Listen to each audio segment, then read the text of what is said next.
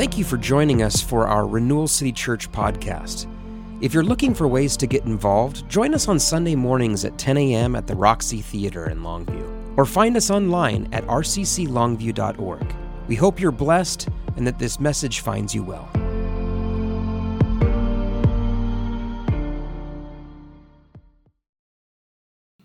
We're in a we're in a series uh, called the Learn from Me series. It's based out of Matthew 11, 28 through 30, which I will read. Uh, it says, "Come to me, all you who are weary and burdened, and I will give you rest. Take my yoke upon you, and learn from me, for I am gentle and humble in heart, and you will find rest for your souls. For my yoke is easy, and my burden is light."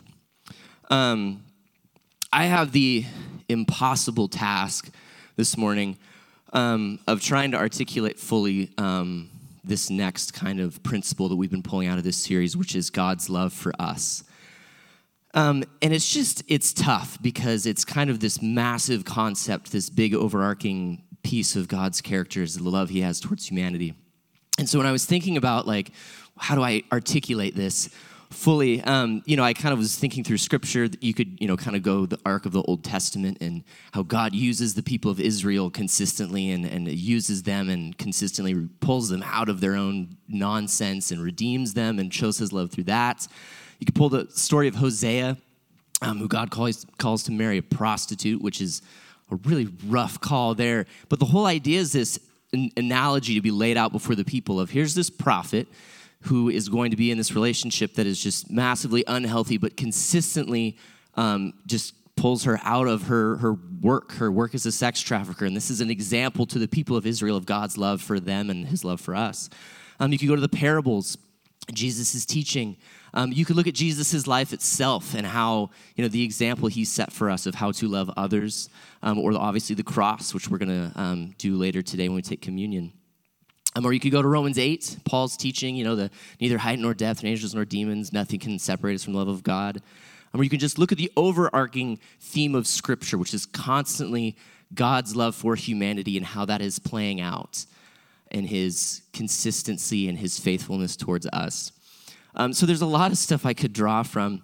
When I was thinking about it, the, the passage that kept coming to mind was one that I really wasn't excited to talk about which is usually how it goes when you know you have this awesome topic. I'm like, oh, I can do all these cool things, and it's like, no, you're going to tell this story that I don't want to tell because I grew up in church and I've heard this story 18,000 times from, you know, flannel graphs in Sunday school to the VeggieTale version to, you know, preached from people in the pulpit. So, this is the one that you guys are stuck with this morning. So I apologize in advance. But please don't tune me out when I, you know, we're, we're talking about the prodigal son in this parable that Jesus um, that Jesus um, gave to to a crowd, um, and I heard it preached once back when I was in college, and it kind of shifted a little bit for me because when you put this glorious thing in Scripture called context and some historical background and some of those little elements, and you tie them all together, it can really change the way a story really takes on meaning. So. Um, I hope that some of the things I add in um, this morning do something to you um, that changes that story a little bit. Um, so let's dive in. I'm going to pray first, and then uh, we'll go for it. Uh, Jesus, I thank you for this morning. I thank you for this group of people. Um, I thank you for uh, your love for us, and I'm excited to, to tell them to, a little bit more about this. And I pray that um, through my words you would speak, and we'd leave this place this morning feeling a little bit more of your love. Amen. A.W. Tozer has a quote what comes into our minds when we think about God is the most important thing about us. I think this is really significant. Um, a little personal story. I grew up in the church, as I said, and I came from a religious background in a, a church setting that was was very concerned about um, bringing God your best. So you you know when I was this tall, I wore a little like clip-on tie and suit to church, and um, it was adorable. Uh, what? I was a cute kid. I was like five foot until I was in midway through high school. Um, so it's very concerned with appearance and this this idea that you have to avoid the appearance of evil in order to kind of do your Christian duty. And so, and my image of God was largely based off of that, for better or for worse. And so, growing up, I I kind of pictured God being not like angry at me all the time, but just kind of disappointed. And part of that is my own personality trait and my characteristic toward myself. Um, is I always kind of wish I was a little bit further along than I am. And uh, I just kind of felt like that was God's persona when he was thinking about me, right? It's like I'm walking along, I'm doing my life, and inevitably I screw up because that's what we do because we're human. And then God was just kind of like, really, like, really, like, come on, like, you're better than that. Let's move on. You, you know, be be further along than you are. And that was kind of my perception of who God was. It wasn't that he was unloving or that he hated me for any reason, that he was just always a little bit like bummed out that I wasn't better.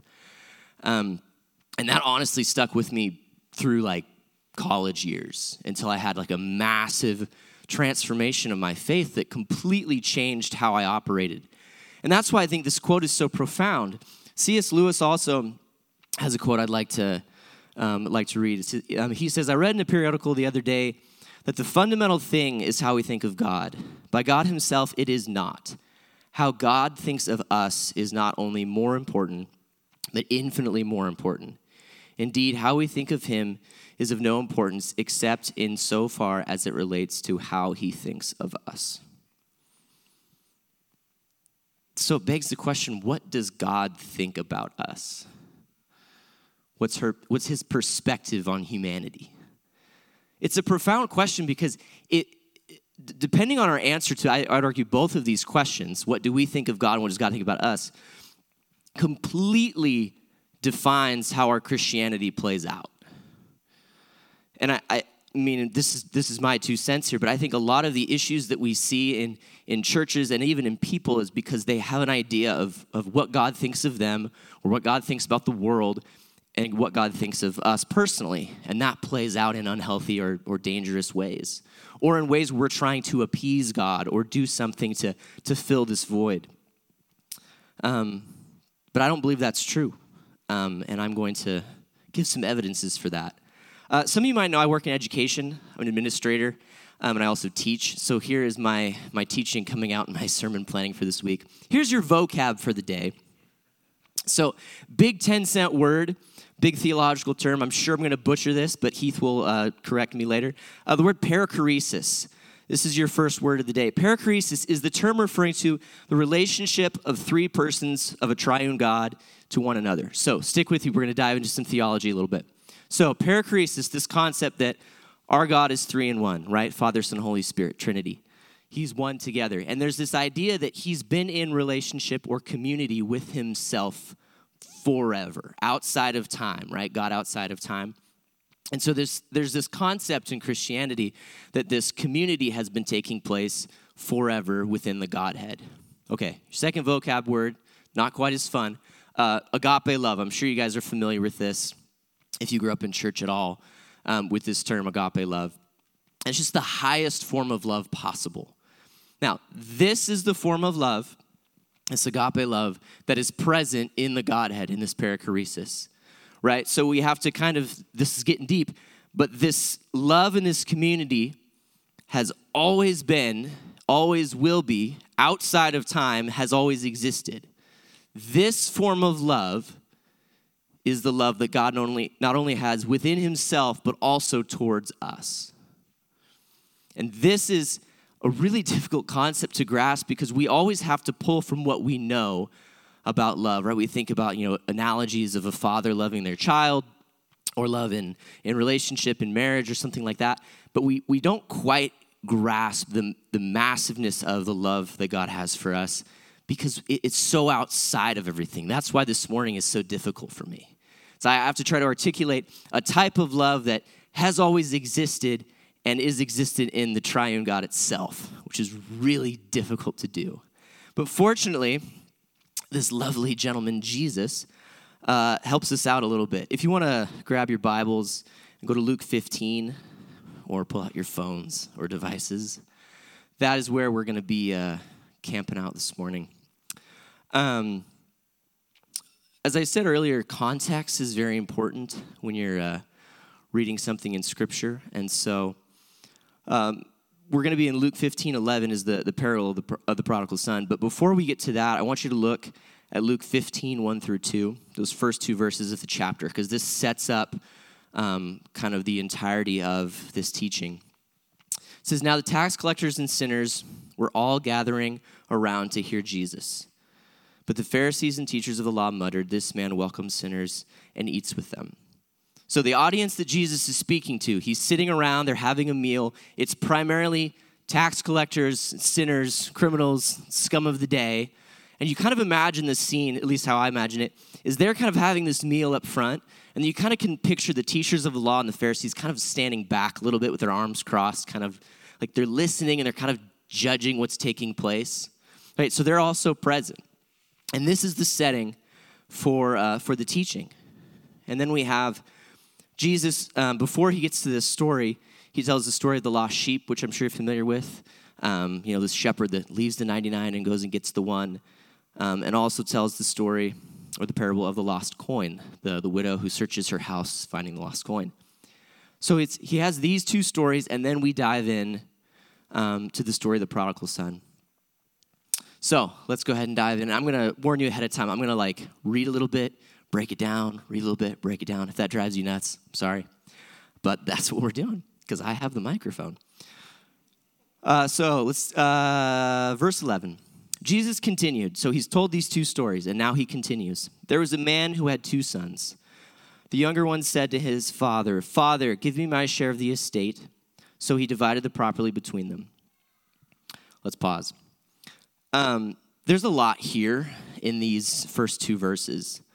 So, what the son is really asking of the father, he's saying, he's not just saying, I want an advance of my paycheck or my allowance. He's telling his father, I wish you were dead. I'm not a fan of you, and I want what's due me now. Now, again, this is not a simple transaction. The father has to like go to the bank and say, okay, what do I have? Divide by two and pull it out. No, he's saying, I want my share of the estate. Now, I don't know how many of you are into financial planning, but it's not easy to pull your money out of an IRA early. If you own property, if you own a house, I mean, right now it's a seller's market, but like the father has to spend a lot of time and energy to go divide everything he has, right? We're thinking in agriculture society. As we, as we um, read later in the scripture, the father's wealthy. He has servants, meaning likely he has a lot of livestock and land. And so he has to take the time and energy to go and divide this up and sell stuff off. He has to find people to buy the land. He has to sell servants and livestock and gather all of this stuff together to give the son the part of his estate. This would have taken a lot of time.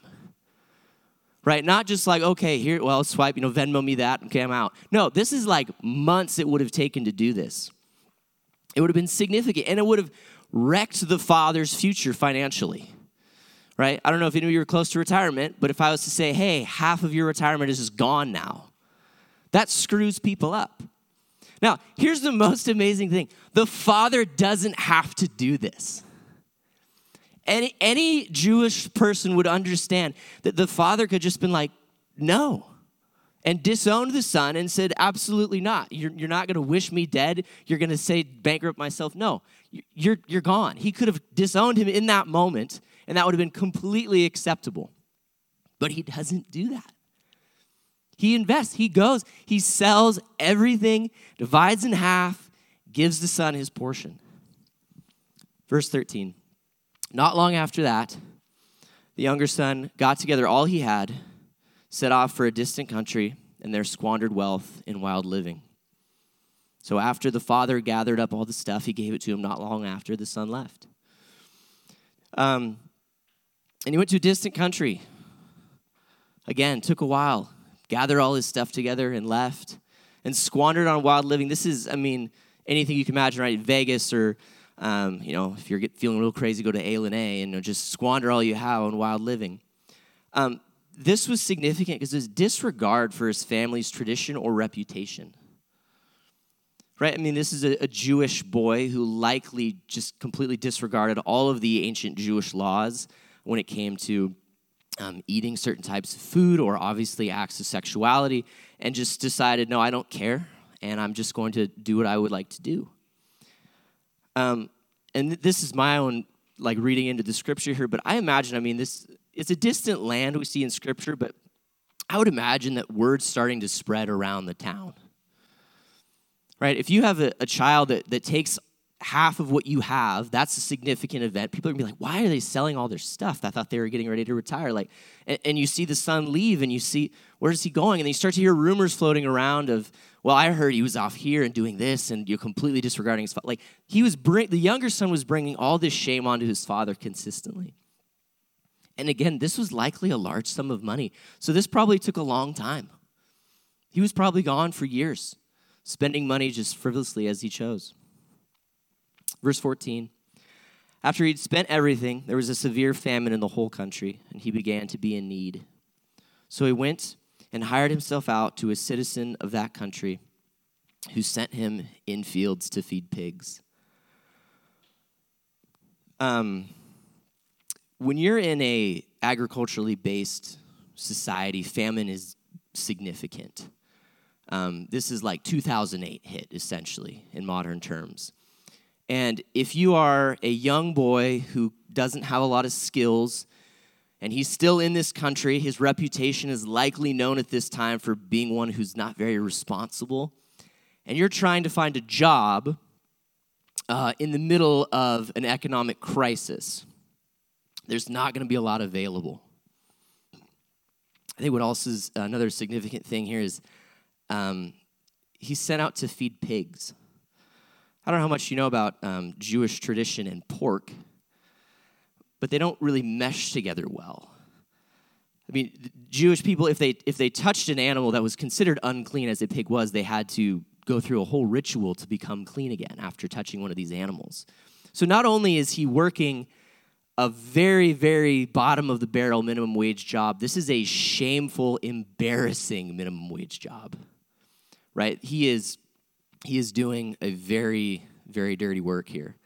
Uh, verse 16 He longed to fill his stomach with the pods that the pigs were eating, but no one gave him anything. Uh, anybody know what pigs eat? Anything. Like there's CSI episodes where like they feed bodies of people to pigs, and the pigs are just like, cool. So pi- pigs will eat anything, and we're in the middle of a famine so, what do you feed an animal who eats anything during a time where there's a lack of food? This is what's being slopped out is whatever is there and this is what he is wanting. So he's in a state of desperation at this point. Um, I've been really hungry before, but this is a whole other level. I mean, you got to imagine that the, the son is like, he's looking scrawny and scraggly. He's probably lost a lot of weight. He's sickly, and he's just ashamed. He's in this bad spot. Verse 17 When he came to his senses, he said, How many of my father's hired servants have food to spare? And here I am starving to death. I will set out, go back to my father, and say to him, Father, I have sinned against heaven and against you. I'm no longer worthy to be called your son. Make me like one of your hired servants. So he got up and went to his father. Um, this apology that he's rehearsing here, the Father, I or I've sinned against heaven, I've sinned against you. Um, this is not an authentic apology. This is not something he's like, man, what can I say? Like, he's, you know, he's not trying to like gather his words and come up with a speech that'll be like really good to try to win back his father's affection. This is a um, a traditional Jewish sentiment that he would say. Nothing special, nothing unique. And he, he crafts it based on his own need. He's still not even thinking about the damage he's caused to his father. He's simply thinking about his own survival at this point. He's saying, Man, I'm really hungry. And I could at least go to dad's house and get a bite to eat and live, right? I mean, I don't know if you know these people that like they only show up when they need something and they have some excuse that, you know, or whatever, some apology. This is what he's preparing. You know, essentially, this is the equivalent of being like, hey, my bad. And then he's, that's it. Like, that's, that is this apology that he's crafting towards his father. And uh, we see that he has this plan, and he, he gets up and he, and he starts heading home. I love this next verse. But while he was still a long way off, how do you see someone um, when they're a long way off unless you're looking for them? I, I just, again, this is me painting my own images into this the story, but I just imagine the father sitting on the front porch every day. Likely for years, right? I mean, this is a large sum of money. So, and the son has been gone, and then he's experienced the famine, and he's been feeding pigs for we don't know how long. Like, it, it could be years. And you just, I don't know, I just imagine the father every morning getting up and walking out to the porch and staring up the driveway at the horizon line and just hoping and praying that he will see the silhouette of his son. Just every day, consistently, consistently, consistently. So while he was still a long way off, his father saw him and was filled with compassion for him. He ran to his son, threw his arms around him, and kissed him. Um, we don't understand this in our current context, but again, the father would have been a you know, head of household type of person. Um, and uh, if you're the head of a house, you have servants and, and people literally called runners that will do errands for you. If you are a head of house, you don't run. That, that's not something you do. This, this is wildly, culturally inappropriate for the father to do for any reason but he doesn't care. He throws off any of the, um, the, the, predispositions, the cultural norms, and, he, and he, he sprints after his son and he greets him with a kiss. The significance in this culture of greeting with a kiss is a welcoming for a friend, right? Not this isn't a bow, this isn't a handshake. He he wraps his arms around him and greets him with this greeting that is significant of one that is loved. The son said to him, Father, I have sinned against heaven and against you. I'm no longer worthy, worthy to be called your son. He, he says his half hearted apology that is two sentences. You know, Dad, I, I, not, hey, sorry for bankrupting you and bringing shame on the family. Like, I mean, he, it's two sentences for, for years of abuse and neglect and, and what he's caused. But the father said to his servants, Quick, bring the best robe, put it on him, put a ring on his finger and sandals on his feet. Bring the fattened calf and kill it. Let's have a feast and celebrate. For this son of mine was dead and is alive again. He was lost and is found. So they began to celebrate. Um, the ring on his finger is significant because uh, rings signify ownership. In this time period, they, they would sign official documents and they would take the ring you know, and, and dip it in a wax seal in order to, to signify you know, the family approval on the signature for business deals and, and, and such. And so the father saying to bring a ring to put on his fingers is so significant because it's not just saying, um, hey, my son's back home, let's take care of him, right? No, no, he's, he's putting him back at the same level of, of ownership, of sonship that he was the day he left. There has been, there has been no change from the father towards the son in love. Now, I, I'm not a parent, I would say this is a very irresponsible move. I mean, it, I don't know.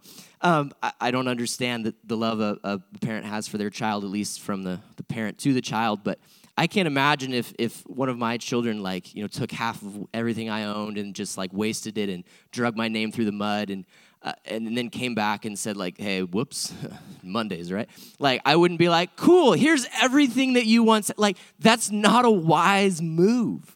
But this is exactly what the father does. Instant forgiveness instant like rest- like re- reinstating back to the sonship level that he was and if, if you know the story it goes on and it, talks about the, the older son and, and he hears all this commotion because there's a party and he comes back and he's mad because of all this stuff, which I never really understood why that was in scripture for a long time, um, actually, until I was studying for this. And um, if we go back to that context that we set, is who are the two groups of people listening to this story?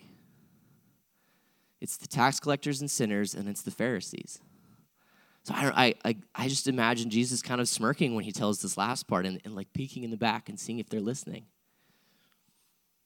Right? The two groups are the people that, you know, that go off and live the crazy lifestyle, and the others are this group of people that are doing the correct things but have no love in their hearts. And this is Jesus' audience. Um, to get a little vulnerable, um, the last two years, I don't know about anybody else, they've been a little rough for me.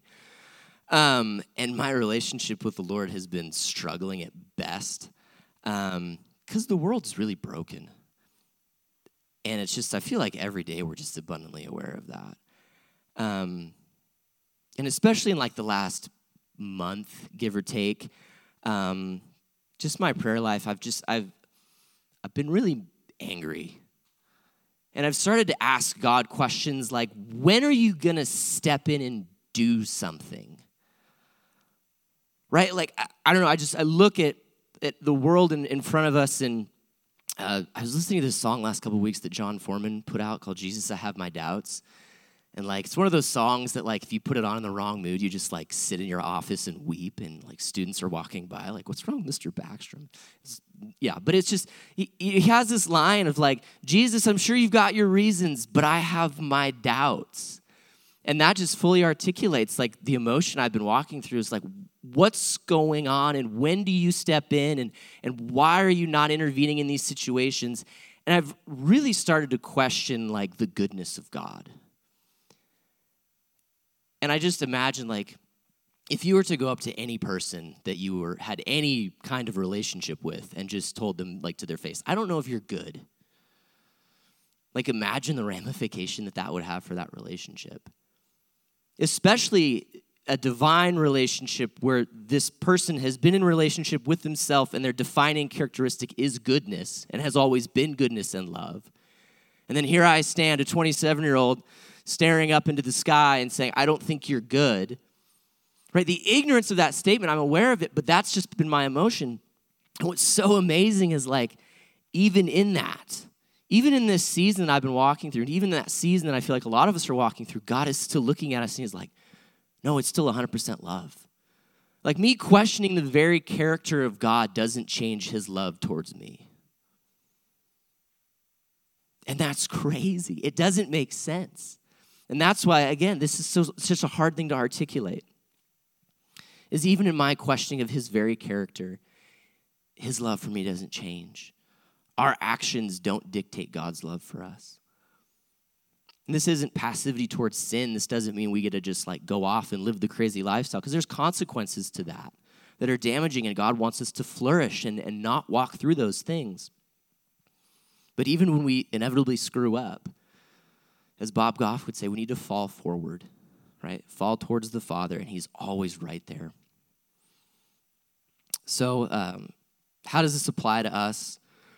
Um, I kind of broke it down into two parts. There's a, there should be an internal shift and an external shift.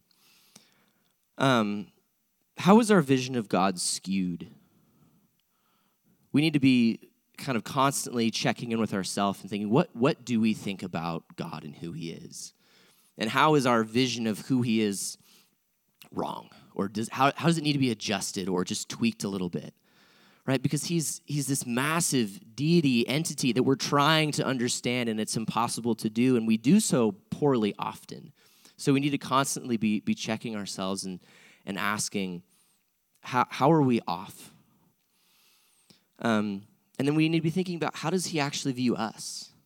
It's kind of a really deep, heavy question, but it's something that's likely there somewhere in how you operate is what does God actually, what do you, what do you think God thinks about you? Is it is, he disappointed? Is he ashamed? Is he angry? Does he not even care? Is you know, do you have this picture of God being kind of distant and like if you pray or shout really loud enough, he'll finally come down and step into a situation? Like, what is your view of him? And be honest in that. Um, the last thing for internal is just to be honest in prayer. Um, this really changed my faith um, a couple years ago when I stopped trying to like put caveats and taglines on the end of everything and just started praying very honestly and just you know just was very real and honest because god already knows he, we, if we believe he's an all-knowing god why do we try to sugarcoat everything and be like i'm not sure what's going on over here but I'm sure there's a plan, right? Like we don't have to do that with him. We can be honest and vulnerable. Right? A God who is 100% love and that won't change, even regardless of how we pray, should receive the most honest prayers from us. Um, thinking externally, how should this um, change how we do things in our lives. Um, this love that God has that we're describing and articulating is not just for those who identify as Christians or those who attend renewal or Americans or those that align with your political party. This is for all people across the board. Um, and out of this love, I mean, we've been talking about it the last couple of weeks, but like this love should cause us to want to be peacemakers and to show mercy towards others and all the other things that will be preached in the next coming weeks. Um, the last thing is it should, um, it should generate humility in us. Uh, Romans 12, 2, what Paul says is, Do not think of yourself more highly than you ought right? If, if God's love for me is the exact same as it is for everyone else in the world, then I should not operate as if I have some leg up on somebody, right? We should operate in this humility of understanding that um, the love that God has for me extends to everyone else. So, to kind of summarize those applications, it's grace and honesty with ourselves, right? Having grace on ourselves as we continually screw up but understanding that love that God has for us, and honesty in ourselves in prayer, and then humility and love with others. Not thinking um, of ourselves as better than other people, but understanding God's love and how it applies to all of them and applying it in our actions as well. Uh, let's pray. Jesus, we thank you that um, you are a loving God. And despite our, our doubts, our insecurities, our frustrations, our anger, um, you continue to show your love to us consistently. I pray that as we um, as we walk through this difficult season of life that we've all been going through, that you'd continue to show that love obviously and clearly, and that you'd um, continue to reveal your love for us in new ways. Amen. Um, so there's a couple discussion questions um, for your tables. Uh, the first one is, what is one misconception you have had about who God is? Um, why do we continually find it hard to love other people? And um, what does walking in love with the Father look like you spe- look look like for you specifically? So uh, go ahead and take some time in your uh, groups to discuss, and then we'll close in some worship.